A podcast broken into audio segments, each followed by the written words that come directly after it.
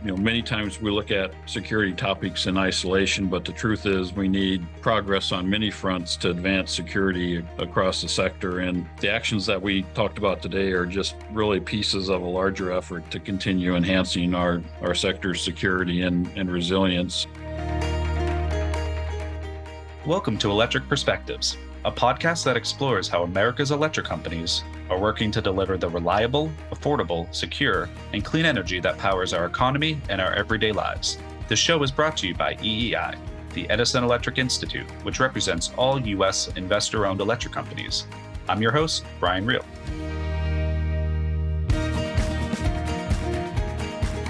The electric power sector works with the government and the private sector to strengthen our approach to resilience. Every day, we are working to enhance grid security and ensure vigilance in the face of evolving threats. As global supply chain challenges continue to impact industries, electric companies also are focused on ensuring they have the resources they need to deliver resilient clean energy to customers. On today's episode, we are joined by Bill Fehrman, President and CEO of Berkshire Hathaway Energy and co chair of the Electricity Subsector Coordinating Council, and Scott Aaronson, EEI's Senior Vice President of Security and Preparedness to discuss how electric companies are working with our government and industry partners to bolster supply chain resilience, the potential value of an energy sector industrial base to increase supply chain security, and more. Bill and Scott, thanks for joining us. Hey, thanks for having us. Appreciate it. So, Scott, a quick question for you to start. I know that we've mentioned the ESCC on previous episodes, but can you provide just a quick overview for our listeners and what role the ESCC plays in supply chains? Yeah, thanks, Brian. It's great to be on and good to talk about this important, timely topic. So, the ESCC, the Electric Sector Coordinating Council, uh, brings industry and government together to prepare for and respond to, frankly, all threats, right? It started because of cyber and physical threats to critical infrastructure uh, but has evolved to deal with storms, wildfires, pandemics, uh, it turns out. Uh, and with respect to supply chains, all supply chains factor into each of those threats. Uh, the ability to uh, keep the lights on through extraordinary circumstances uh, and bringing government capabilities and industry capabilities together so that we can be prepared for all of these you know, acts of war and acts of God that critical infrastructure providers face. And Bill, thank you again for joining us. Uh, you have a really interesting vantage point as uh, the head of Berkshire Hathaway Energy, the family of electric companies and the customers you serve really represent MidAmerican Energy, NV Energy, Rocky Mountain Power, and Pacific Power, serving customers throughout the Western and Midwest United States. So you have a pretty incredible vantage point of how companies are being impacted by the global supply chain challenges. And I'd be interested in what are some examples of supply chain challenges that are impacting your companies and probably similarly EI's member companies, and what are some of the risks that we're facing as a result? Yeah, thanks, Brian, and really appreciate the opportunity to be with you today, and and and obviously enjoy having the conversation with yourself and Scott. EEI plays a fundamental role in in bringing everybody together and and keeping us aligned with our unity effort and and unity of message as as events go on. And clearly, supply chain is one of those events.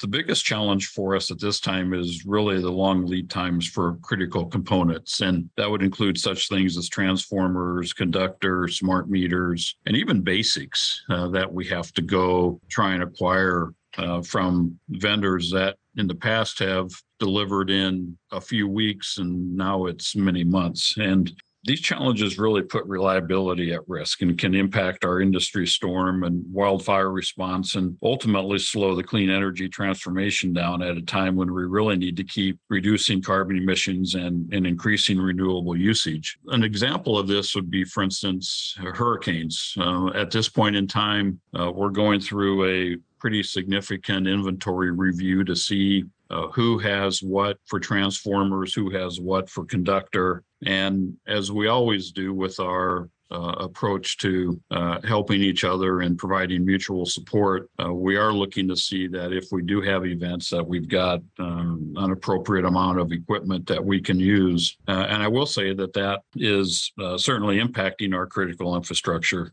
uh, as we go along and, and look at what we have available to us. we need strong, trusted equipment to operate. And with where we're at in supply chain today, that's something that is uh, really staying in focus for for major companies. And one piece too, I we all were recently at EEI 2022, our annual meeting in Orlando. And I know that you were involved with uh, leading a number of discussions with some senior government officials. Um, I know some of the attendees there were Jen Easterly, the director of CISA, with Secretary Granholm, the, the Secretary of Energy. And how important is it to also be having some of these conversations with our government partners?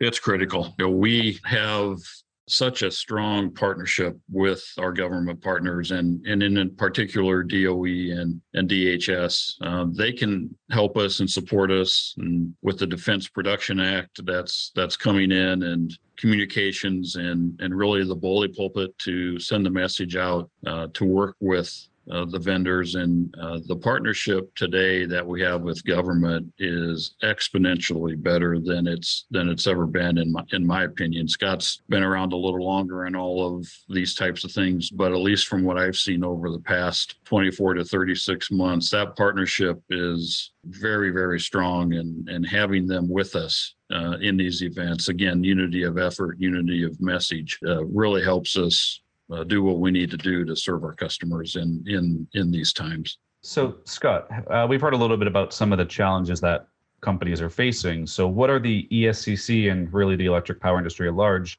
doing about these challenges? Yeah, so I mean, Bill hit it, right? We, we can say, and we, we do and should, unity of effort, unity of message, but let's dig down into what that really means. And so, actually, I'm going to back up a little bit. First, I'm going to agree completely with Bill that the uh, partnership these days uh, is better than it's ever been. And I think that's because of a recognition that critical infrastructure providers, while extraordinary at what they do to keep the lights on and the gas flowing, uh, also need uh, support from our federal partners. Uh, government has certain capabilities, certain authorities, certain responsibilities that the electric power sector simply doesn't have.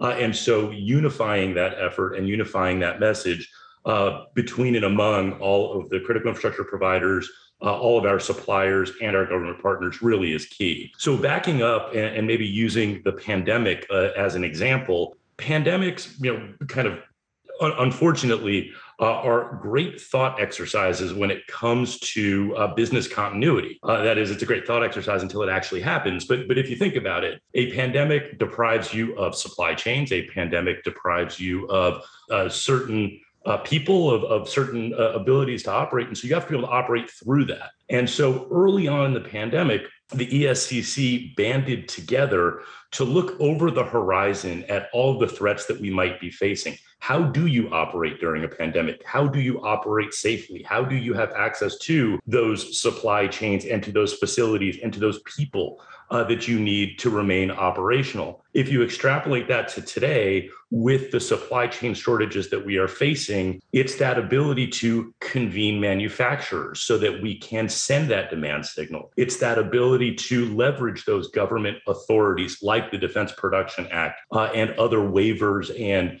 uh, things that the government can do to expedite things through ports, to prioritize uh, the electric power sector uh, with respect to uh, getting the equipment that we need as quickly as possible, uh, to prepare for storms and fires that we know we are going to see this year so that we have uh, that material and equipment ready to go, or at minimum, ready to share between and among uh, electric companies. And so the ESCC, through leaders like Bill, has convened a Tiger team uh, to look at all of those components, right? What do we need right now to be prepared for storm and wildfire season? What do we need from government as far as their authorities and capabilities? And let's get those greased so that we're not doing it for the first time when a real challenge is at our doorstep.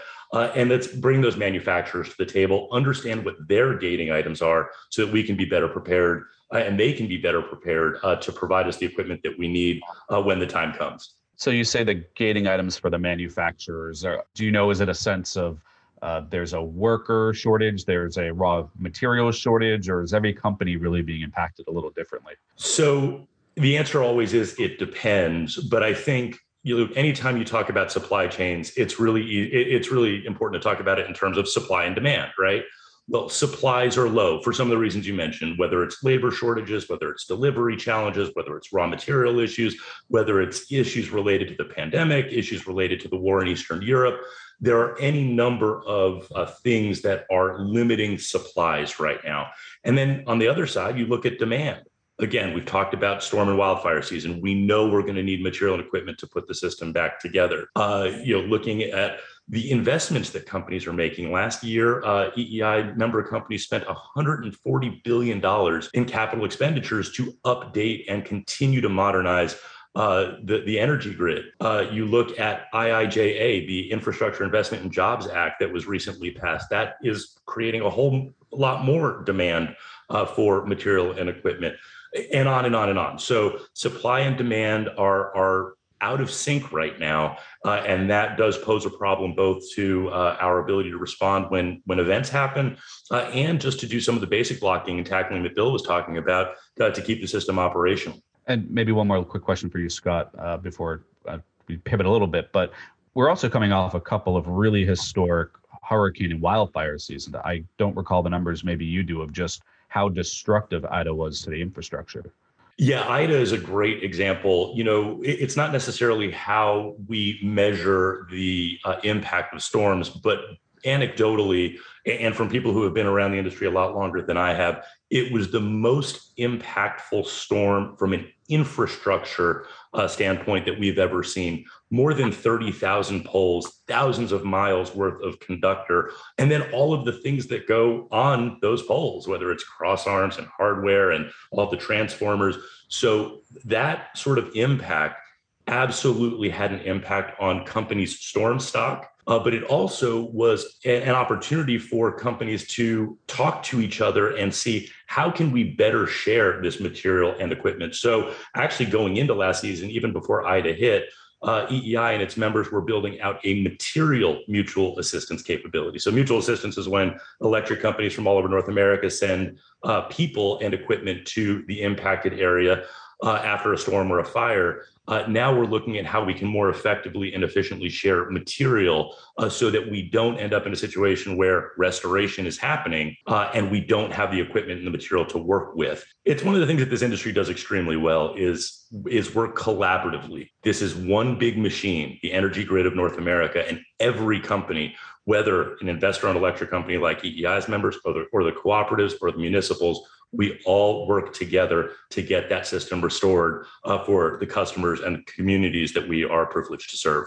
So we know the electric power industry always is planning for different contingencies and they're doing different simulations and exercises. Bill, what are some strategies that electric companies might have in place now, knowing that there might be some materials that they're not going to be able to get in the coming weeks? Well, as we've touched on already a little bit, it's really about mutual assistance. And as we went through the meetings at, at EEI, uh, there's an effort to essentially do an inventory review of all of the member companies to see who has what. And uh, once we have that, and when we have an event, uh, such as Scott raised as uh, hurricanes. Uh, then we look at sharing of equipment, prioritizing emergency response, and really looking for creative solutions to solve whatever problems in front of us. Uh, if we all work together, we've got an incredible amount of of uh, resources that we can bring to bear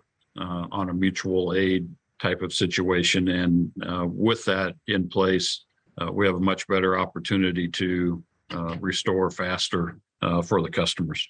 And the grid really grew up in fits and starts, and it, it's really just a, a, mar- a modern marvel of innovation. But part of that must mean that companies don't necessarily all use the same components. And I think Scott got to this a little bit about the inventory, but Bill, I assume that the equipment that your companies use may not be one for one with every other company in the country. That's spot on. And that's one of the challenges that always comes to bear when you're trying to solve problems fast. But I'd also say that engineers can be really creative when it comes to taking equipment that uh, maybe isn't perfect, but is uh, suitable for a situation, even if it's for a short period of time, that we can make either modifications on the system or we can operate it in a different manner for some period of time that maybe isn't perfect, but is is operational. Yeah, I'll just pick up on that, uh, Brian. We're looking at some of the supply chain challenges right now uh, in both near term, what immediately needs to be done. Again, preparing for storm and wildfire season, for example, and uh, stockpiling equipment and just being prepared to share.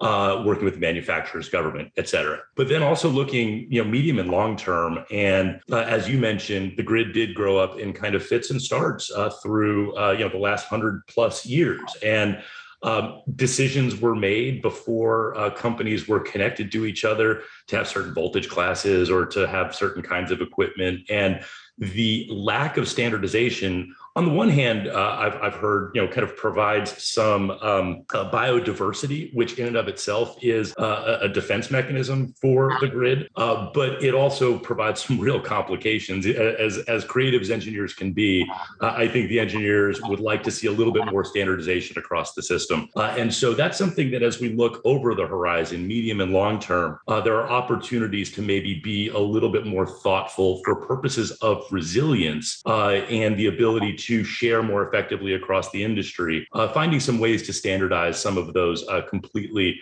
uh, unstandardized uh, uh, systems. And Bill, you had authored a recent column for EEI's Electric Perspectives magazine uh, titled Supply Chain Resilience, the Energy Sector Base. I know you touched a little bit about the industrial sector and some of the options there. But what are some of the steps that we might want to consider taking as we look to have a, kind of a more secure domestic manufacturing capacity here in the US?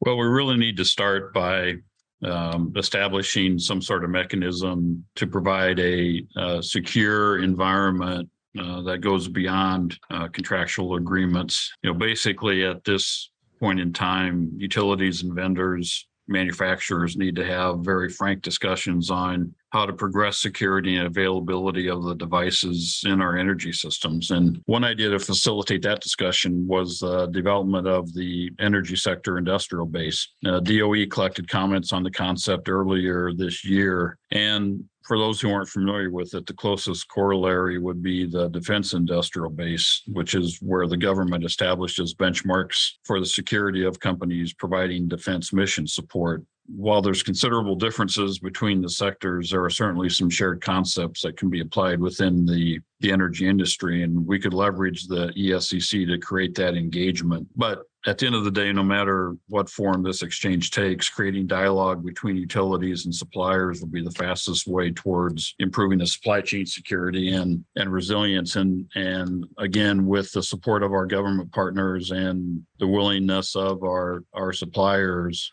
uh, we have started this process and and we're beginning to have these discussions. While we're we're early in this process we are seeing good engagement. And we've been talking a lot about physical infrastructure uh, so far but do we consider software to also be part of the supply chain? I know there's been a lot of headline catching news over the past year with the SolarWinds platform and uh, the Log4j exploit to some of the software. So when we're talking about securing our supply chains, does software and cyber come into that conversation as well? Absolutely. Um, one of the frustrating parts about the supply chain topic for me is the lack of common terminology and, and a framework around what we're actually talking about. Um, this framework is is really essential for those critical conversations with vendors and manufacturers that I previously mentioned. And for me, software code and code libraries like Log4j are really the same as the raw materials that are combined to build the devices that we put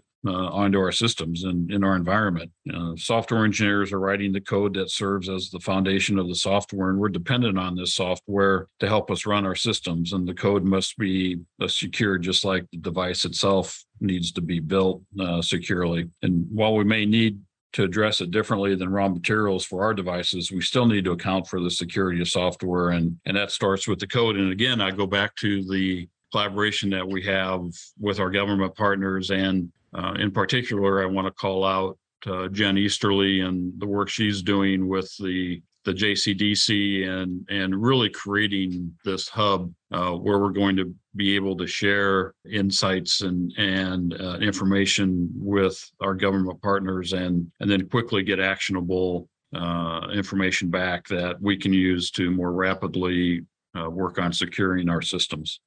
And I think it's safe to say, just seeing the level of CEO engagement that EEI gets, as well as the ESCC, that this isn't just a compartmentalized issue that the operations folks are are working on on a daily basis. It seems like these really are top priorities, even at the CEO level.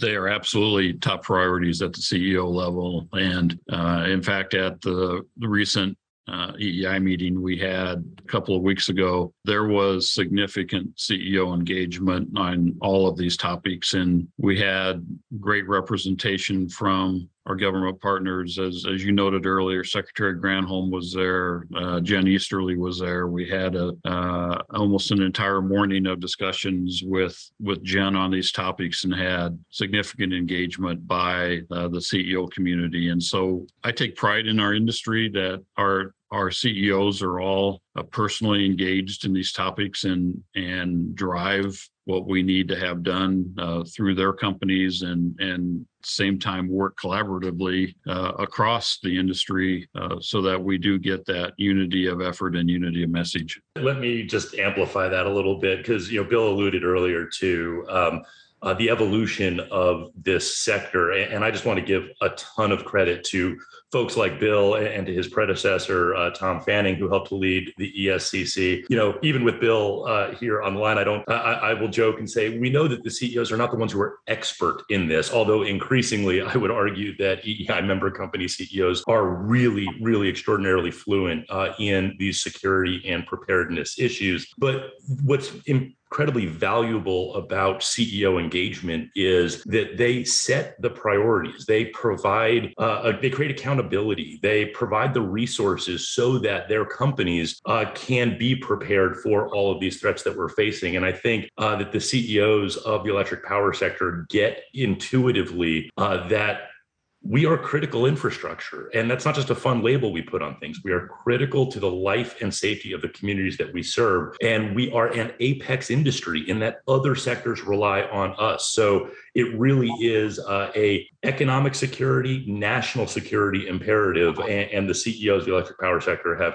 absolutely risen to that occasion. Really, as you say, this being critical infrastructure, I don't know historically, I don't know, Scott, if your clock goes back that far, but just seeing how candidly CEOs and industry are are discussing some of the challenges. I feel like many years ago, if there were cyber threats, no one talked about them, but that doesn't mean that the threats went away. So, how important is it as really stewards of this critical infrastructure to see so much kind of open engagement on the challenges and the work that's underway to solve some of these challenges? Yeah, you, you hit an important word there the open engagement. I, would be interested to hear Bill's perspective on this too. I, I guess I would say it this way the electric power sector and its companies have known, you know, as long as we've been around, uh, that there were potential for physical threats uh, and storms were going to impact operations. And as we began to rely more on digital uh, systems, that there were going to be cyber threats too.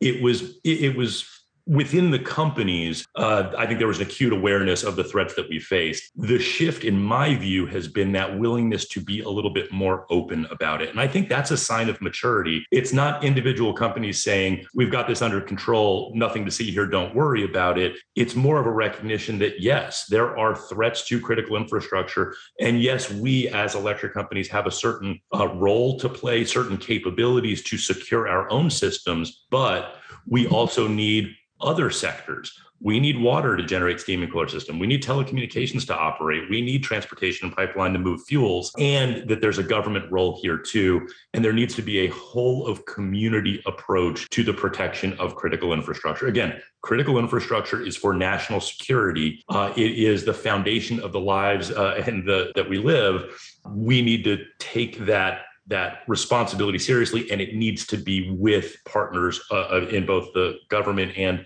uh, other sectors. And really, we've been discussing this whole time the importance of having resilience for the system. And that goes back to supply chains, that goes back to planning for when you have that bad day. But uh, I think historically you've seen throughout the country and probably world that uh, there's there's always regulators in place, and of course that's an important part of the process. Uh, investments are made and approved through open and transparent rate reviews, but I think we're talking more and more about resilience today, and that may not have been as critical a piece of the cost discussion in previous years. Do you think that's changing today, Bill, or, or really how should uh, regulators and consumer advocates and others be thinking about what the value of resilience is?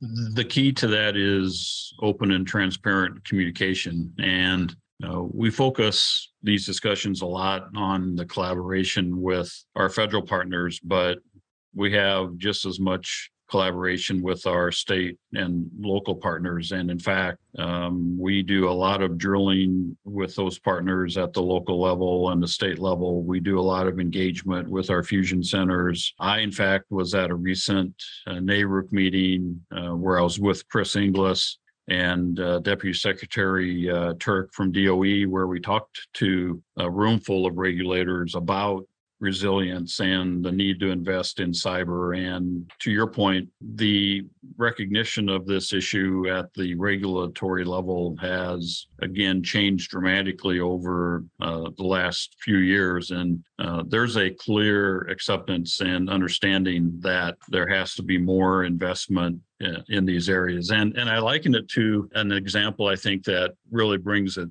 close to home that you're right in that when we went out and, for instance, looked to procure transformers, we would look for the lowest cost. And a lot of times that lowest cost would be something coming from China, for instance. And today, now we're looking for that transformer that is the most secure. And it may not be the lowest cost, but it's the most secure transformer that we can get from a uh, cyber and physical security perspective. And uh, regulators are beginning to recognize that we have to look at these things different and we have to have an acceptance that, quite frankly, if we're going to move more supply chain into the US, that it may not necessarily be the lowest cost component, but it'll be the most secure component. And I think it's pretty clear that customers benefit from from that outcome as well. Absolutely.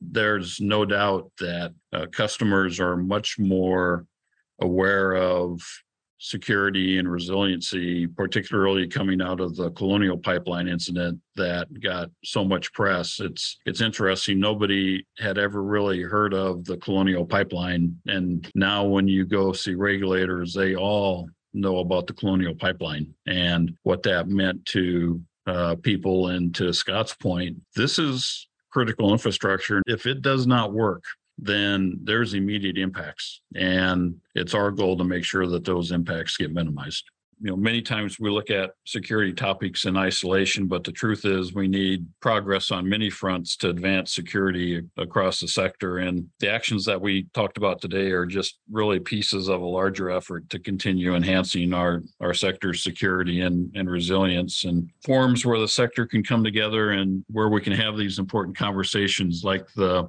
the sector's project with the Department of Energy, uh, the Energy Threat Analysis Center, of the Department of Homeland Security's uh, Joint Cyber Defense Collaborative, the JCDC I mentioned earlier. All of those are going to play a critical role in our long-term success and and really having these types of opportunities for dialogue and continuing to have a very transparent approach to these things will will truly help us uh, move all of this forward and and make uh, for a more secure and, and safe system for our customers. And, and I'll just I'll add I, I, just want to thank Bill for his leadership. We, are nowhere without the CEO leadership uh, in this industry because it really has been a driver of priorities and a, a, driver of better collaboration with other sectors uh, and with the government. And his point about resilience is is spot on. Uh, the more that we can help people understand that reliability is table stakes, that's what we have to do: keep the lights on through normal conditions. Uh, but with our regulators, uh, with our other government partners, with our customers, uh, and with other sectors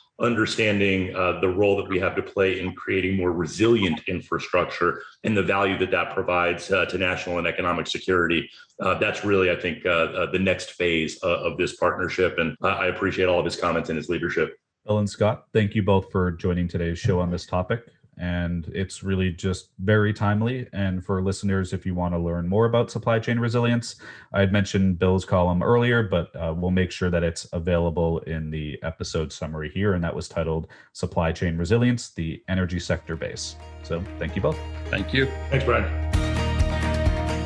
And that's our show for today. Thank you for listening and come back next week to hear more from experts and industry leaders who are talking about the innovative ways electric companies are building a cleaner, smarter, stronger energy future for the customers and communities they serve. You can subscribe to our podcast on Spotify, iTunes, Podbean, or wherever you get your podcasts. Just search Electric Perspectives. I'm your host, Brian Reil. Thanks for listening.